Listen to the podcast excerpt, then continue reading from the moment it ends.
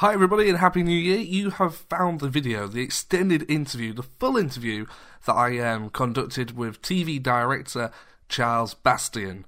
Now, for me, I really knew Charles from his work on the cancelled animated 90s Canadian Doctor Who series. That's right, when Doctor Who was cancelled by the BBC in the late 1980s, it was left up to a Canadian animation studio to try and revive the show for a whole new audience. Now, without spoiling anything, that didn't get off the ground, but Charles played a big role in the production side of that, and it was really interesting to talk to him about the design of the characters and even a few unknown story details that would have been seen within the series. Charles is also a director on the hugely successful television show Paw Patrol. He's also worked on other kids shows such as Mike the Knight, and some of you might even know his work from some Star Wars spin off stuff, Droids and Ewoks.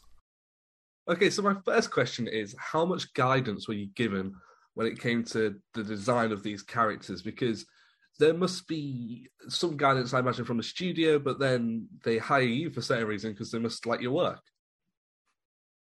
Well, I was at Nelvana for quite a while before this started.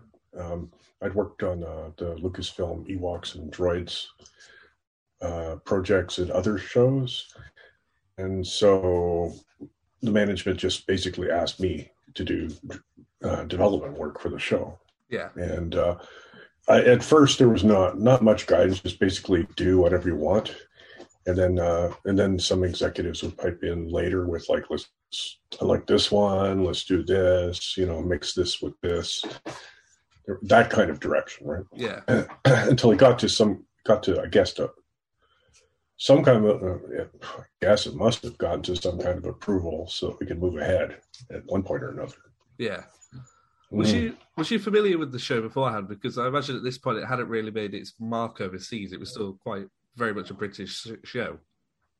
Oh no, it's been here for a long time. Uh, oh, great! The CBC in Canada ran it, and yeah. the CBC actually uh, ran it for quite a while. And when the BBC started erasing tapes, yeah. they had to come back to us because we uh, we had the stuff that they had lost. Oh, so oh, wow. CBC actually had, and the CBC had it in color, and a lot of stuff that Britain only had in black and white. So, so uh, no, it'd been on for quite a while. I'd watched uh, a lot of the Jon Pertwee, and then the um, uh, oh, wow mental block. Tom Baker, Tom Baker. Yeah, I should have known that because my wife made me a scarf that I should have worn. Uh, no way. I got so... like a twelve well, I've got a twelve foot long scarf. So would you say you, would you say you're a fan of the show then?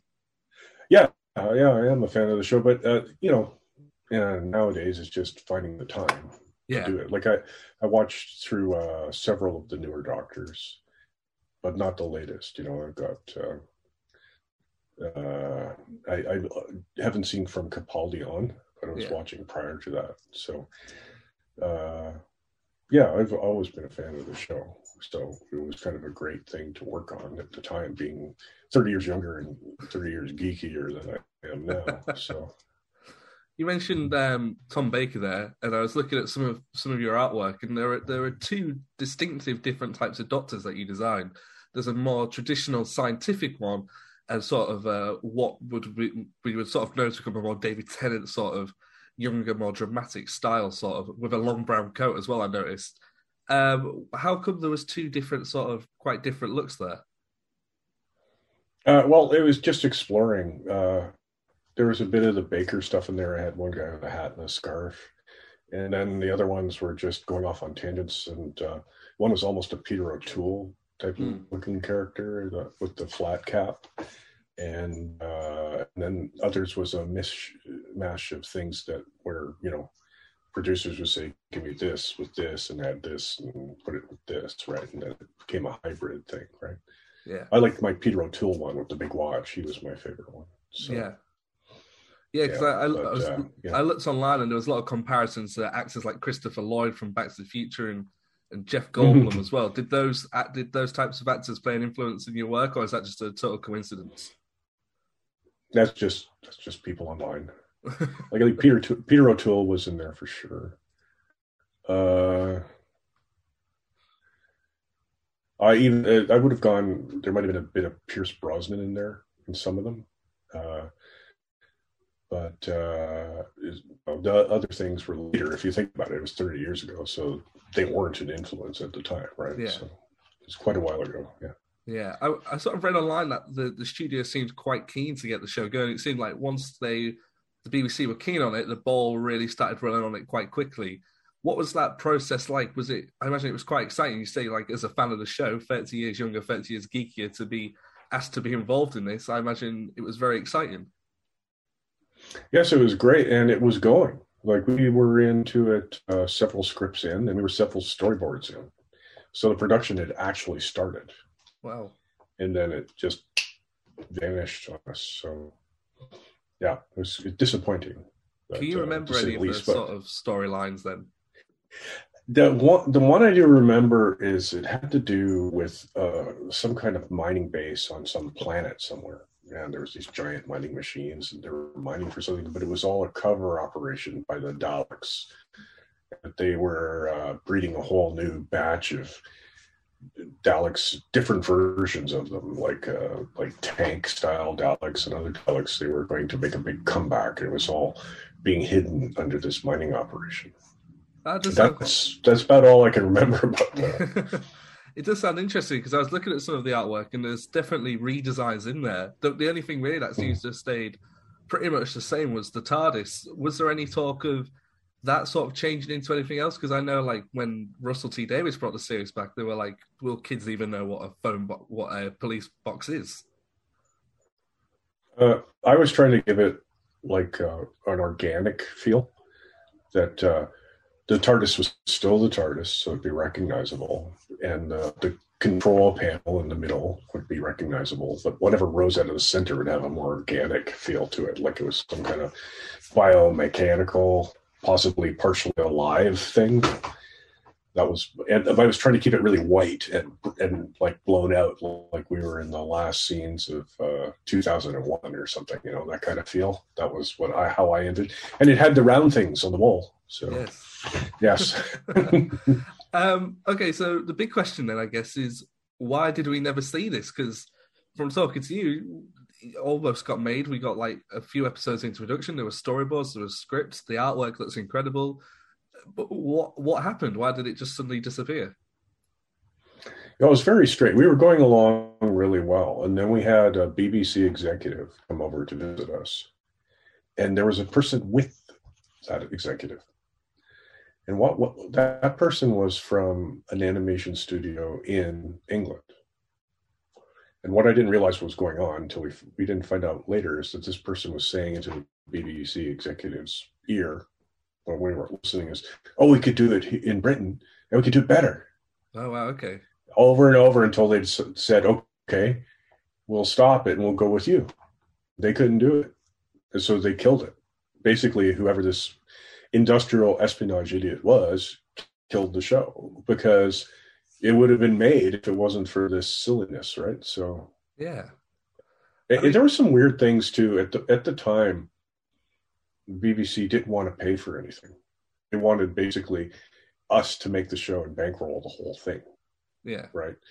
And it was like you wanted they wanted us to actually even pay to have it aired oh. which was really weird. Like, why, why, would a company that makes a show pay the BBC to put it on the air, yeah. especially when they owned it, owned yeah. the property? It, it, there was a lot of these are things I always I always heard like at least secondhand because I was just an artist on it at the time, right? So it was all there was a lot of strange things. Whether this is these things are 100 percent true or not, I couldn't tell you. I knew I know the part about the uh, animation studio person who came there telling her, you know, we can do this for cheaper or better in Britain. That part I know because I saw it with my own eyes. But yeah. uh, anything else is just secondhand info, right? So it does seem strange because it just seemed like, especially at the time in like the mid '90s, that would have been something that a lot of people I think really would have enjoyed, and it seems like uh, a sensible way to bring the show back. Mm-hmm. You know, to sort of reinvent it. I suppose when it did come back, or when they tried to reboot with Paul McGann, they went for an overseas style. They took it to America um, and it didn't sort of sort of worked a little bit, but um, it seems like that, that was, was, something they were that quite, was a strange one. Yeah, yeah it seems like uh, that was something they were quite interested in. Is you know shipping it away and getting fresh eyes on it almost. I think all of it, a lot of it was financial too, is to get somebody else to pay for it, basically, yeah. right? So. But stuff like that happen a lot in that in, in, that side of the industry. Then animation companies competing with each uh, other just to see how it, can get the cheapest. Um, I think that's more of a thing from that time period than now. Yeah. Now nowadays, a lot more people are willing to pay for new because everyone wants content.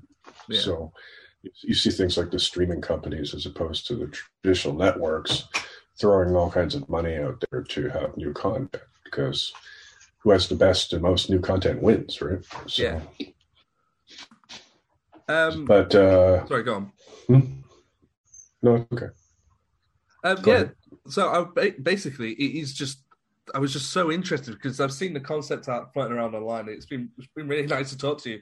Is there anything else you remember from that time that you don't think a lot of people know about, or you know, some a little fun thing, a little exclusive I could I could take? oh my goodness, it's been so long. Like we did, like I said, we got like three, I think around three scripts into it. Yeah. started boarding it for sure, and I started doing the designs for the first episode. Um,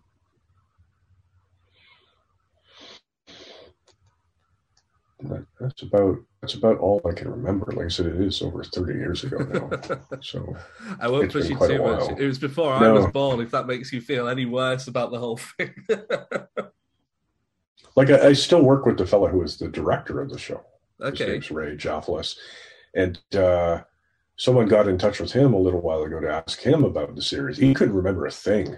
So because it's been so long, and we didn't do that much before it got pulled out from under our under our feet, and yeah. so yeah, it's it's just you know like but it's it's interesting like every few years this comes back. It's like yeah. cicadas right? They come it comes out and then people can me get in touch with me and like oh what about the doctor who stuff? It's like wow it's getting a long time ago now. Yeah. Like any of the artwork that i may have is, is filed away and packed away somewhere in the studio. I'd have to spend hours to find it right? it's been so long. Talking about like i've just remembered the um the the the, the drawing of the master with his robot arm and a parrot. And there's a lot of talk. I know I mentioned a minute ago with Jeff Goldblum and stuff like that. But a lot of people claim that this guy looks a lot like Sean Connery. Um, was really again. Oh, there's there's a bit. Oh yeah, oh yeah, for sure. Yeah, yeah. Sean Connery was always in my head for that. Yeah. That's cool. Was there any but, talk uh, of oh, these actors who maybe look slightly like the characters voicing the actors, uh, voicing the characters? Sorry, did you ever get that far into it? Yeah, we never got as far as the casting. No, so uh, I don't know if they could have, or they would have wanted to pay for it or not. Right? So, uh, yeah, especially in you know, there's so many rules about if you ever deal with actors unions. Yes, and uh, and uh, you know tax credits and stuff. It, it's really complicated. So yeah. I, I might have been able to do it back then. Probably couldn't do it now. No, yeah. So. I remember, I remember reading about um, Samuel Jackson, who just one day opened a Marvel comic and saw that they had drawn Nick Fury to look exactly like him, and then that eventually led to oh, yeah. him starring in the role in the in the movies. So I wonder if if um, Sean Connery perhaps would have seen those sketches and those drawings and that artwork, you might have gone, ah, oh, maybe we'll see about this. no, no, it'd be more like, more like, what does it pay? Yeah, and it'd be like, okay, we'll do that. and well, you know, if you ever seen any of the Alex Ross books, mm like Marvels. That uh, he's very realistic comic book. He does more paintings and drawings, but yeah. when in the book he did called Marvels, Professor X was Patrick Stewart.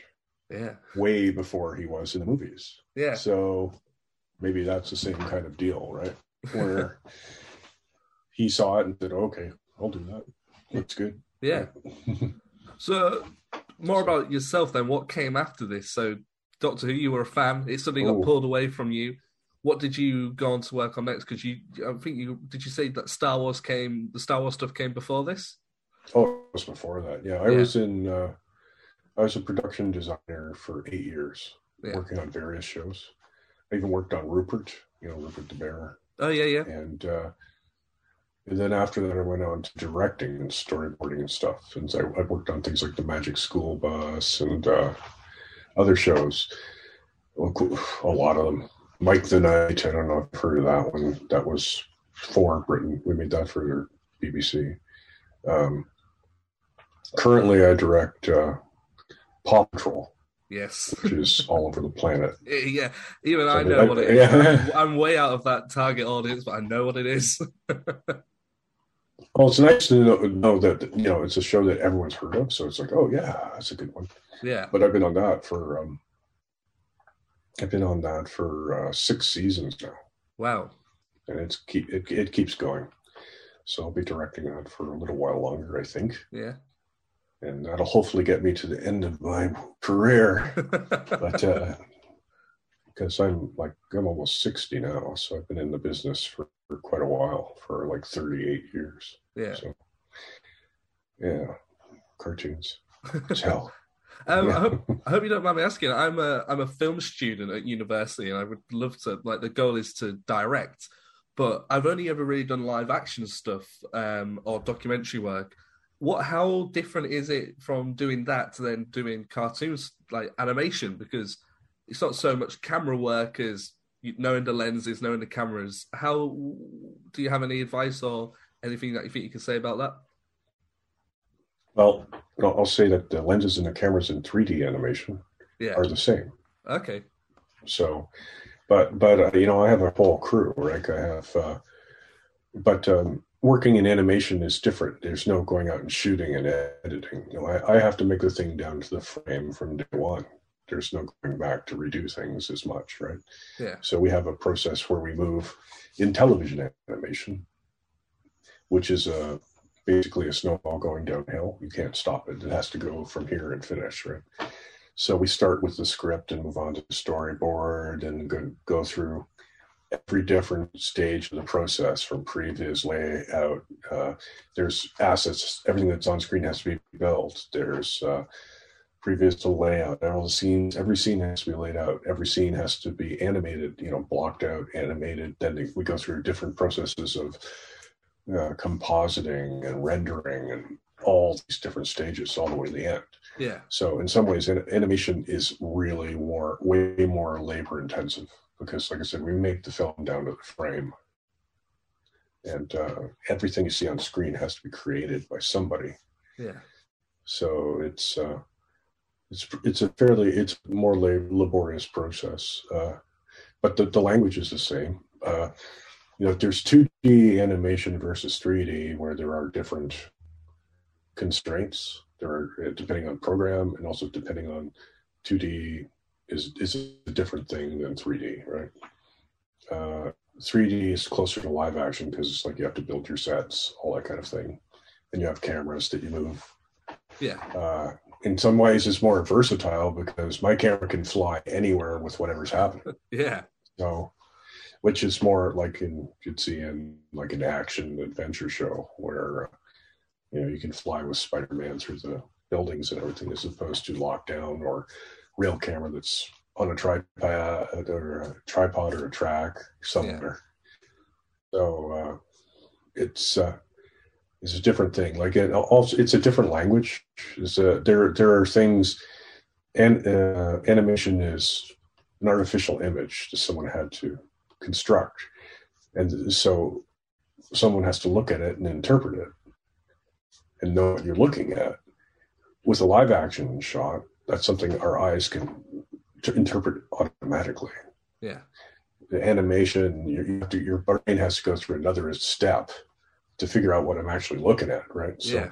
there's some cutting that has to be done in a certain way in animation that in in uh, live action you don't have to care about, right? Yeah. So so it's like if cutting in action has to always work with screen direction or whatever action you're following, characters, etc., as opposed to um, live action is like we cut, we know exactly who we're looking at, no matter where we cut. Right, in, in a lot of ways, you can do it really wrong, but yeah. uh, but uh, you, it's a lot more forgiving because when we cut to this guy again, we still know it's that guy. Yeah. Right. But uh, if I if I have a guy run out of screen, a screen right, he can't come in from screen right the next shot, right? I have mm. to have him follow through, right? Or yeah. someone throws a ball, it can't can't cut and have it going the other way. but in in in live action, you sort of can. Yeah. But in in animation, if I want to get from here to here, I have to do an intermediate step of going here. I have to go neutral, right? Yeah. So there, there's a there's a lot of little things that are different, Hmm. but uh, this in 3D is a lot more similar because you know 2D is a lot of doing this, especially with today's digital medium. Go here to here.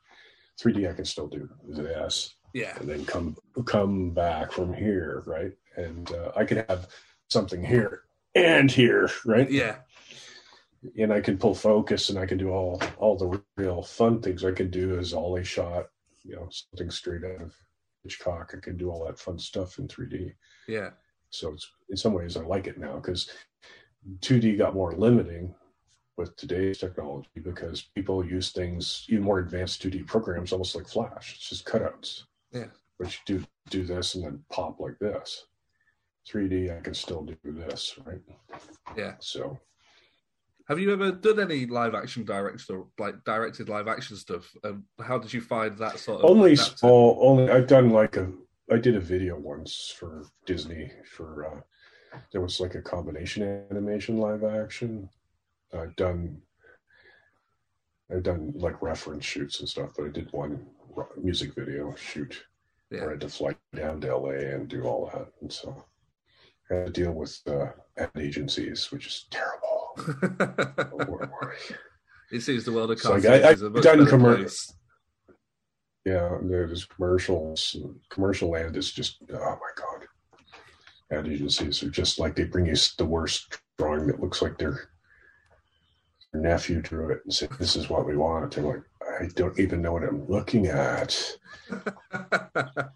It's one of those those situations where I have to run behind the set and draw like a whole bunch of panels, xerox them off, and hand them out to the whole staff. Say, "Okay, now we're ready to go." Right? Yeah. uh, yeah.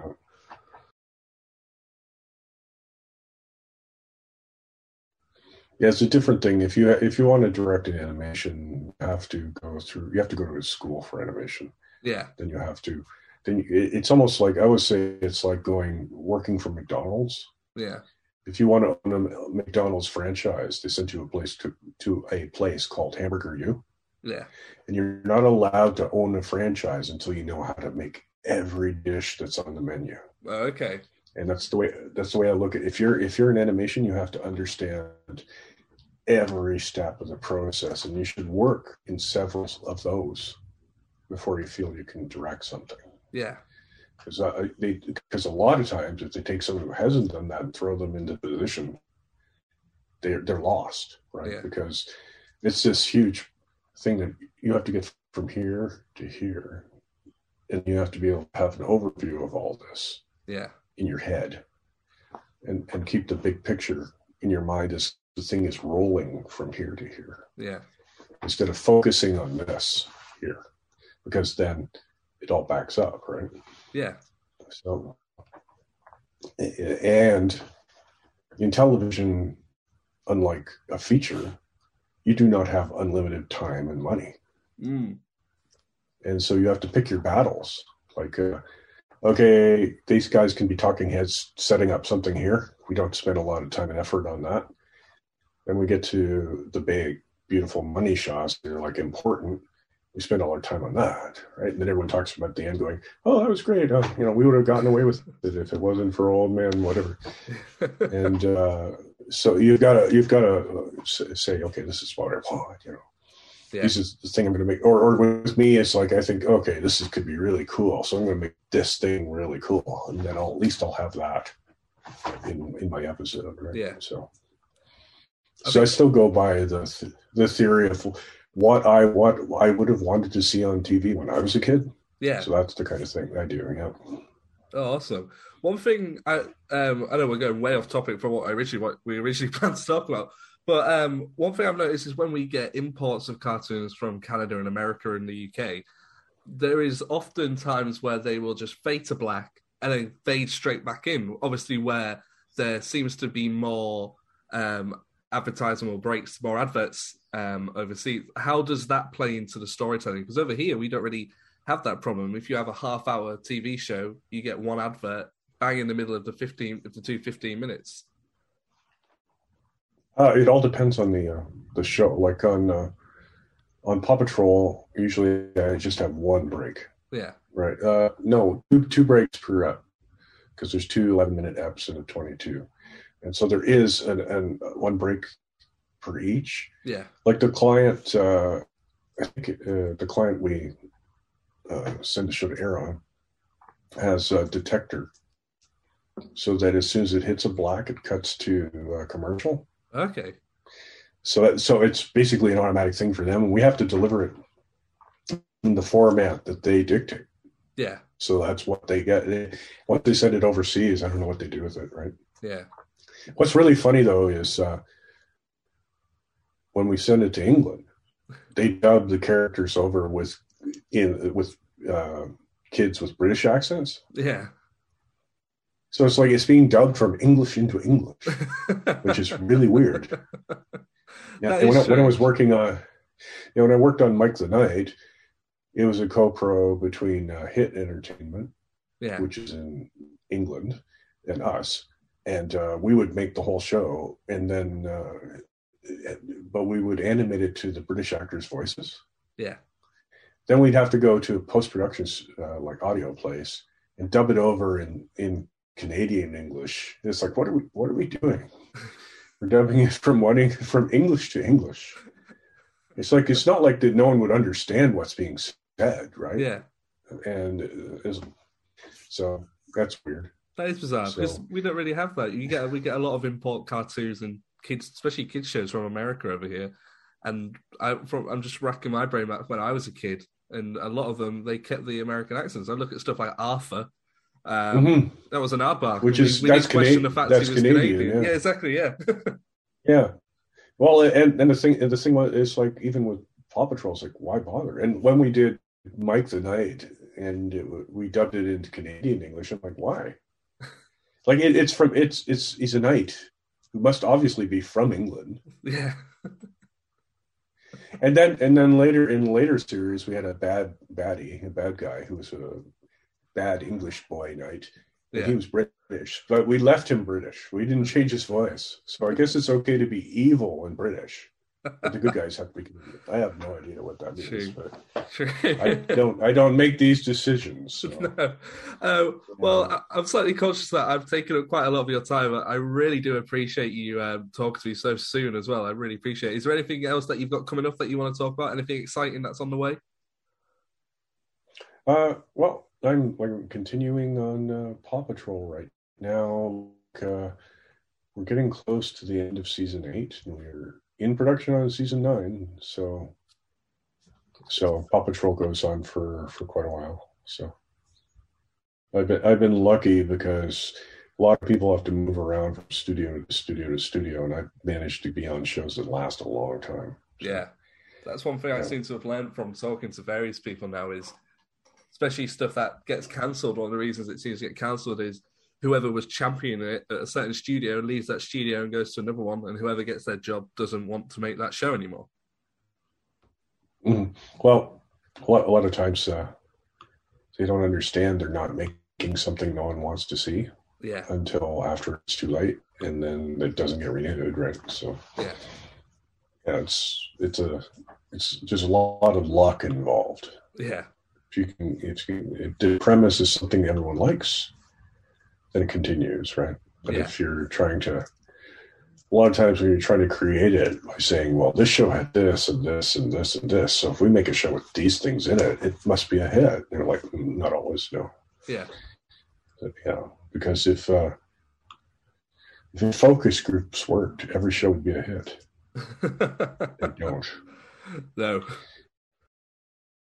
And there you have it. That was my interview with Charles. What an amazing guy. Charles, if you're still listening, if you're here, thank you so much. I really appreciate it. Thank you for your time and thank you for answering my personal questions on the industry. It was really interesting to get a one on one conversation going with yourself about something that I'm really passionate about, and I cannot thank you enough for your time. If this is your first time listening to us, thank you so much. We've recently crossed 1,000 subscribers, and obviously, the next milestone is 2,000. So, if you've enjoyed this, we have other interviews with other people involved in Doctor Who. So, do subscribe, do all the like and commenting stuff as well. All our socials, let us know what you thought because we absolutely love hearing from you guys. If you've got any suggestions for people you might think we want to talk to, anything interesting, leave them in the comments. Let's start talking. Thanks very much, guys, and we'll see you again soon.